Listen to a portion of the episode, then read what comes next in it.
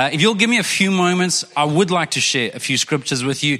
Um, I have adjusted what I was going to share uh, today just because of the climate that we're finding ourselves in. We started a series last week called Followers of Jesus, and so I'm going to kind of follow on a bit, but I'm just I'm just adjusting the focus a little bit to to where we're at right now. And as you can see on the screen behind me, um, I want to encourage you with the fact that followers of Jesus share hope. Now, now there, there are a few elements of that statement to emphasize. First of all, I'm talking about followers. I'm not talking about just admirers or, or fans. I'm talking about people that are actually in a relationship with God and where, where we are following Him. So we're seeing Him as our leader and we are trying to walk closely with Him. I would argue that you can't walk closely with God and not have hope. And so I've got to be, I've got to be honest with myself. If there are moments where I start losing hope, then I've got to look at, okay, am I walking with God? Am I walking close to God? Or am I allowing myself to get distracted with, with a whole bunch of other stuff? And we've never lived in an age where it's easier to be distracted by a whole bunch of uh, other information. Remember, the entire global knowledge in the world is doubling every 12 hours. So, so there's more than enough information that's being dispensed as you sit here. But I've got to, I've got to allow myself to make sure that I'm engaged in habits, and that's what the whole first series of this year was about, that I'm engaged in habits that are forming me into a follower, where I am spending the kind of time with God where I'm allowing Him to strengthen me and to stir up hope and faith in me.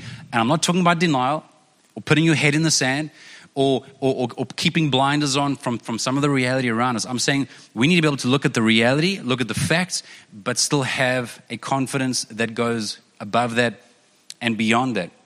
1 Peter 3, verse 15, I think speaks of this responsibility that followers of Jesus have. In your hearts, revere Christ as Lord. Always be prepared to give an answer to everyone who asks you to give the reason for the hope that you have. We need to always, if you're a believer, now I know that, that in a group the size, every one of us would be at a different place in our journey with God, um, from maybe investigating and exploring Christianity to kind of being new to a relationship with Him to maybe you've been you know, experiencing that relationship for many, many years. So we're in different places, but I want to encourage you that if you are a follower of Jesus, we actually have a responsibility to be able to give the reason for the hope that we have. And what that assumes is that the hope that we have is different to the hope of people that don't have a relationship with God. Naturally, and this is and this makes perfect sense. Naturally, outside of a relationship with God, our hope is going to be in an economic system, in a material world, in science, in, in the ability of, of government and those in power to be able to, to solve every problem. And, and whether we realize it or not, there can even be a hope in uh, the, um, the stock market and your retirement annuity and insurance and medical aid and all these things. And I'm saying there's nothing wrong with any of that. I just wouldn't put all of your hope into that. I'm saying that there has to be, I think that followers of Jesus need to have a hope that is deeper and wider and taller and can last longer than the stock market crashing uh, or everything going to pieces around us. There is a hope that has to be richer and deeper than that. And I'm going to acknowledge that there are times where it's hard to explain that fully, and sometimes you, you need to just be able to be honest. And I think people want you to be honest, by the way. I'm not talking about um, kind of faking some party line. I'm saying, no, no, you need to be able to explain to people, look, I can't, I can't answer all these questions. All I can tell you is I think I'm, I'm doing what I can, but I believe that God is ultimately in control of my life. And if, and if He allows me to go through certain circumstances, I'm going to trust Him with that. But there is a hope that is different to the world. Jesus encouraged his followers um, quite literally just before he was arrested and then falsely accused and murdered. And he knew this. He knew that this was his last night with his disciples. And in John 14, verse 1, he says, Don't let your hearts be troubled. Like, hey, you're about to be terrified because you're about to, everything that you are thinking and expecting is about to be smashed to pieces. He knows this. He knows that the disciples are about to have their worlds turned upside down within the next 24 hours. And he's encouraging them in advance. Don't let your hearts be troubled. Trust in God and trust also in me. I just want to let those words linger for a bit. Because uh, if you're anything like me, my tendency is okay, okay, like what, what else? Like that's nice, but what else? Can we just camp here for a moment? Jesus is encouraging his followers who are, who are about to have their lives turned upside down. By the way, every, almost every one of them would die a martyr's death eventually. He's like, guys, guys, guys, you can trust me. I've got this. He wasn't saying it's all going to work out the way you want. He's like, but it is going to work out.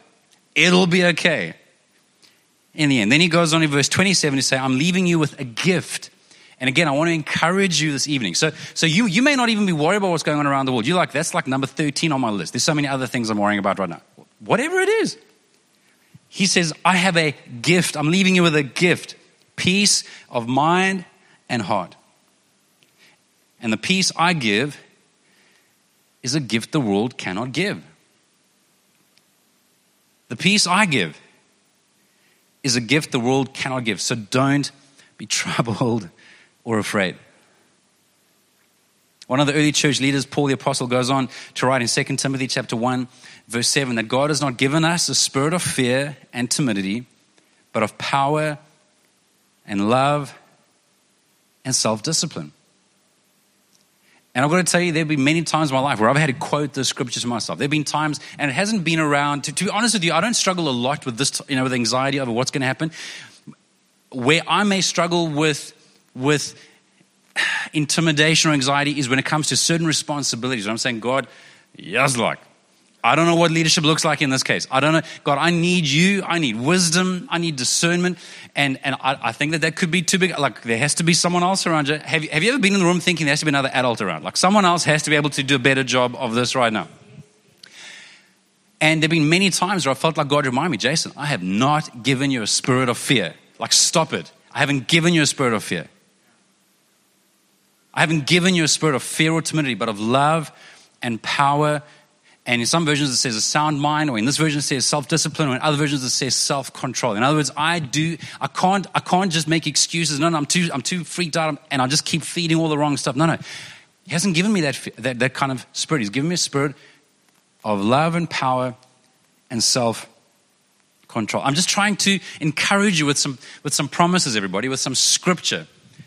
Psalm 23 verse 4 says, Even when I walk through the darkest valley, I'll not be afraid, for you are close beside me. This is what the author, David, is saying about God. Even though I go, and by the way, he went through some dark valleys. His son was trying to kill him. Before that, the king was trying to kill him. Before, like, he went through some stuff. But he's saying, even when I go through the dark valleys, or in some versions it says, through the valley of the shadow of death, I won't be afraid. And then he says, why? Because you are close beside me.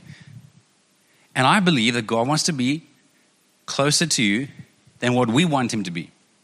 Like God's ready. God wants to be close beside us. And then I would argue the most important passage that has helped me the most over the years is found in Philippians 4, verse 6 and 7, where it says, Don't worry about anything. Instead, pray about everything. In another English translation, it says, Don't be anxious for anything. Don't worry about anything. Now, again, the author is not saying put your head in the sand. Like, you know, just, it'll be okay, it'll be okay, it'll be okay, it'll be okay. Like, he's not talking about positive thinking. He's not talking about, he's not just talking about like trying to psych yourself up. He's like, no, no, no, no. No, no. Instead of worrying, and he's also not just saying, don't worry, like, don't be naughty. No, he's like, no, no. Instead, because if you, if you try and just, have you ever tried just to not worry when there's stuff to worry about? And naturally, we try and escape worry, so we'll just distract ourselves into media, whatever the case is. But the problem is, the moment you get back from that, it's like, oh, it's still there. So, so he's not saying just escape it. He's saying, no, no, no. Instead of that, pray. Like connect with God, talk to God, allow God to do something in your mind and in your heart, in your spirit. Tell God what you need. So you don't have to be in denial. God, I'm freaking out right now. I'm worrying about this or I'm stressing about that. I don't know what's going to happen with my business. I don't know what's going to happen with my employment. I, don't know what's going to happen with the economy. I don't know what's going to happen with this or that or the next thing. God, I'm, this is how I'm feeling. And I think God would say, let your emotions be a stepping stone, not a stumbling block. Be honest with God. Be real with God. God's not surprised in the least. You're the only person that's surprised when you get honest with God. God, God doesn't get shocked. He's like, finally, you being like you being honest, you being real, we can do something. We can we can work with this. Tell God what you need, and then this is so important. Thank Him for all He has done. It's amazing what gratitude will do for your perspective, for your mindset, for your worship, when you actually when you actually slow down and you thank God for stuff that you know He's done. It just God, I don't know. Come on, can, eh, does, can anyone relate to that? Like you just you sense your confidence in God building up, building up, building up. It's like, yeah, God, you have. You've been so kind there. You've been so merciful there. You've been so generous there. You've been so faithful there. You've been, God, you've got this. I'm going to I'm going to ask you, gonna, but but I can surrender it. I can go and sleep. I'm not talking about being lazy. I'm saying when you've done what you can and you've committed to God what you can, you're saying, okay, God, I am trusting you. And then I love this promise in verse 7. Then, so as you pray, as you thank Him, then you will experience God's peace, which exceeds anything we can understand. Now, I want to emphasize that part. That's why it's underlined, okay? It doesn't make sense. In other words, before everything is figured out, before everything is sorted out, he's like, no, no, no, guys, if you will commit it to God, to do what you can, committed to God, thanking for what he has done, you can experience a peace that passes understanding. It doesn't make sense. And you're like, nothing's changed. I should be stressed. But something starts changing in your spirit, in your heart. His peace will guard your hearts and minds as you live in Christ Jesus. See, the reason I like that is because sometimes, sometimes I can know the right stuff and I can believe the right stuff in my, in my mind, but, but there's something else going on that's just not quite at peace. I don't know if you've ever experienced it. And then there are times where you just get with God and you worship Him and you put Him in His rightful place and you give Him the glory He deserves. And slowly but surely, like nothing's changing in your mind, but slowly but surely, your spirit is being revived and you're being encouraged and your confidence level is increasing. And you're like, God, you've got this. I can trust you. I'm going to obey you, but you've got this. And it does something in your spirit. That song that we sang earlier, the blessing, geez, like I have listened to that multiple times, just, just this week alone. And I'm like, eh, it changes something. It's, it, it stirs something up as I, as I am reminded of how good God is, how kind God is, that He does go before me, He does come behind me, He is with me, He is for me. Guys, that's not, that's not hype. I believe that that's real hope. If you're in a relationship with God and you're trying to follow Him, you're not getting it right perfectly, but you're trying to follow Him. Guys, there is hope. This past Friday, I mean, I was just, I spent a few hours just trying to read and study and, and trying to figure out how best to respond because I, I feel an incredible sense of responsibility for you. I think it's an, appro- an appropriate responsibility. We want to lead well in what is an unprecedented season in, in modern history and, and we have, as, as leaders, we have a responsibility. And so I'm, I'm reading, I'm trying to make sure that, that I'm staying well informed. But eventually I got to a point where I'm just saying, I can't, there's nothing more to read right now. God, I need, I need discernment. I need hope. I need to be able to, if I'm going to share hope, I need to have a conf, like I don't want to fake it. I need to have a serious hope. And I just didn't feel like I was, I know all the right stuff. Okay? But I needed, I needed more than just a ment. I needed more than just hope and peace in my mind. I needed something deeper. So we got a few of our, of our, I think we had a couple of staff members around, and we got some of our interns together. We had some other random lady that walked past the church and joined us, had a good time with us, and then left again. But we, but, but we just got together and just prayed. And we actually started off just playing that song, and we just, we just prayed. As, as that song is praying. I, I can't, by the way, when we sing in that song, like I want to turn around, but it would look weird, so I don't. But as but so, it, so I actually just did this in the second service this morning. I stood at the back and I'm just like blessing the people. I thought if I stand in the front and turn around and just like bless you guys, you'd be thinking, what the heck? But that's our heart. We're like, God, please let people know your favor. Let your favor be upon us. Let your face turn towards us. Let people know how much you love them. God, please give us supernatural peace. And I'm just telling you that as we prayed on Friday, it, it, it went from here to here. Like it got into my bones. I can tell you as I stand here, I can tell you before God, I am at peace. I have hope. I am confident, not in denial. But that's not just, that's not just mental only. There's a place for us to pray, to pray, to pray, to worship, to thank God. I believe that that's how we can have a hope that is different to people that don't have God. And I believe that as followers, we should be able to share that hope. You see, I think if we have that hope, if we have that confidence, I just think we're going to be a little bit less distracted and a little bit less intimidated by what, by what could happen to us, and we're going to be more concerned about others. And that is the kingdom of God, by the way. The kingdom of God is primarily about loving God and loving people. It's not, it's not primarily about self preservation, it's actually got a lot to do with sacrificing. Jesus actually says in one place, unless you are willing to lay your lives down, like he calls us to lay it all down. But I'm saying, unless we have that hope and that confidence, we're going to be distracted like any other person. So, I want to wrap up with, with the passage that Moffat introduced last week from Matthew 5.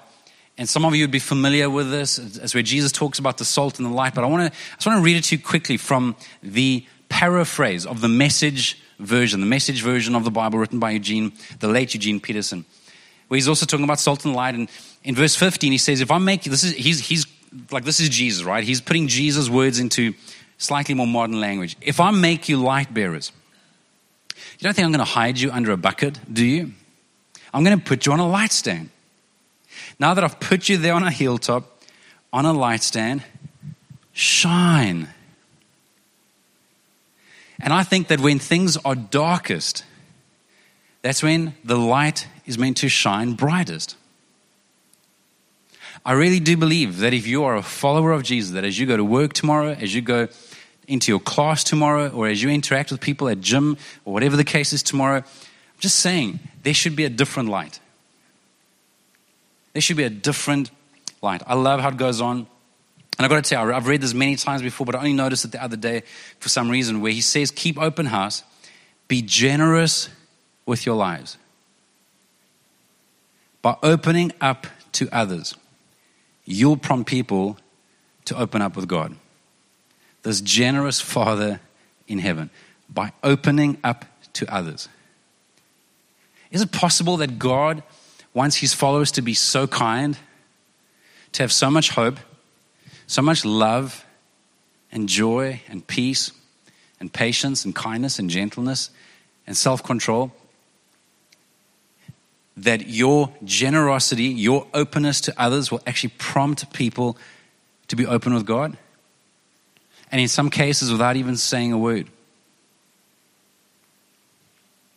I think that followers of Jesus will be prompted to open their lives to others in the hope that they will be prompted to open their lives to God.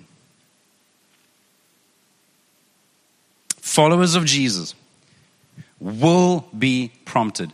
I don't think it's an if, but, or maybe. You will. If you're following Jesus, you're going to be prompted to be kind to others, to be generous to others. Followers of Jesus will be prompted to open their lives to others in the hope that they will be prompted to open their lives to God. And I really do believe that good works lead to goodwill, which opens the door for you to share the good news.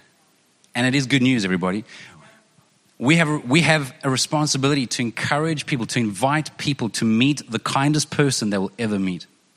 Regardless of what, of what their perceptions of God is, He has tasked us with a healthy, appropriate, not to be weird or flaky, responsibility to invite people to meet the kindest person that they will ever meet. But a lot of the time, and especially because of how weird Christians have been and how and how often Christians have been known more for what they're against than what they're for, which is so weird because that's not how Jesus was. Jesus was far more concerned with connecting with people before correcting them. He was far more like he was like he was he's all about grace and truth, but he always showed grace first.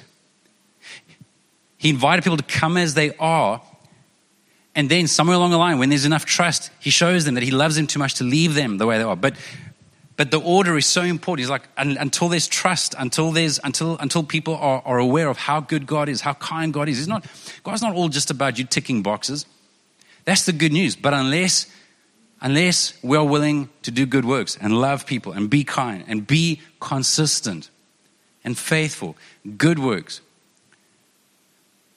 leads to goodwill, which opens the door to the good news. Last passage of scripture. A verse before that, in verse 13, Jesus says, Let me tell you why you are here. You want to, as you go to work tomorrow, as you go to school tomorrow, let me tell you why you are here. You're here to be salt seasoning that brings out the God flavors of this earth. If you lose your saltiness, how will people taste godliness? If you lose your saltiness, how will people taste godliness? You may be the only exposure to a Christian that some of the people in your life have. You may be the only person that's praying for members of your family. You may be the only Jesus with a face that people at school or work or, or at the club or whatever the case is are going to see. If we lose our saltiness, how will people taste godliness? And I think that we lose our saltiness when we ignore the habits that we've spoken about over the last several weeks about how we just create space to be with God, how we make sure that we live uncluttered lives that are focused on what matters most, where we where we live with healthy, appropriate rhythms so that we actually have the, the space, the margin, the energy to be present with people, to love people, to be interruptible, to be able to serve when need be, to be able to respond to opportunities as they arrive. If we lose our saltiness, how will people taste godliness. If we lose that connection where we're not overflowing with love and joy and peace and patience and kindness and gentleness and goodness, how will people taste godliness? Can I get you to stand with me?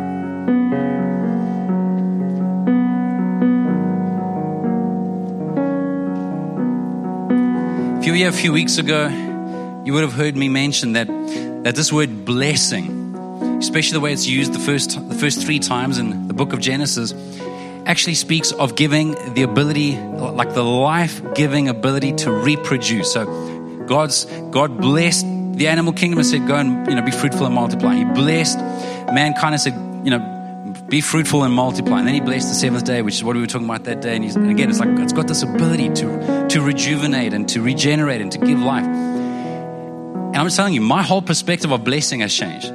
So that when I say that we are blessing you, I'm saying we're, we are trusting that God's going to give you the life giving, supernatural, reproductive ability to go and reproduce hope in others, reproduce life in others, reproduce creativity and kindness and compassion and generosity. And so I can't, I can't force you to accept this. But I'm going to be pray. I'm going to pray that God hounds you to accept it, to accept His blessing.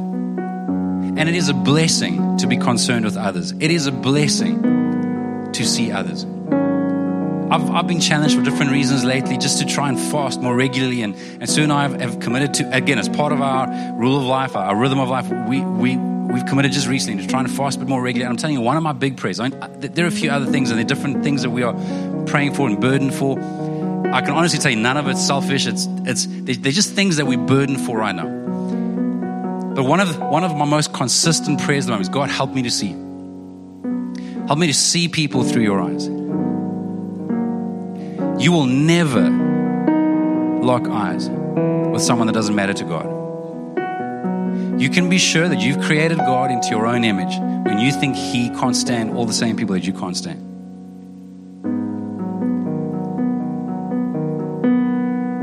There isn't a person that you can think of right now that God doesn't love. God, would you help us to see? God, would you help us to see? And would you bless us with the ability to reproduce hope. Why don't you close your eyes for a moment? And again, I don't want to pressure you with this, but if you want to receive a blessing from God, would you open your hands? Just, just as a simple posture, symbolically representing an openness, a receptivity. God, would you bless us with the ability to reproduce life in other people? Lord, that we would be conduits of your love, conduits of your grace. Lord, would you shine through us? And would you produce life, new life in other people through us? God, would you help us to see? Would you help us to love? And would you help us to be fully surrendered to your will? Use us, God. Use us to be a blessing to others. Would you help us to love people and help us to love you?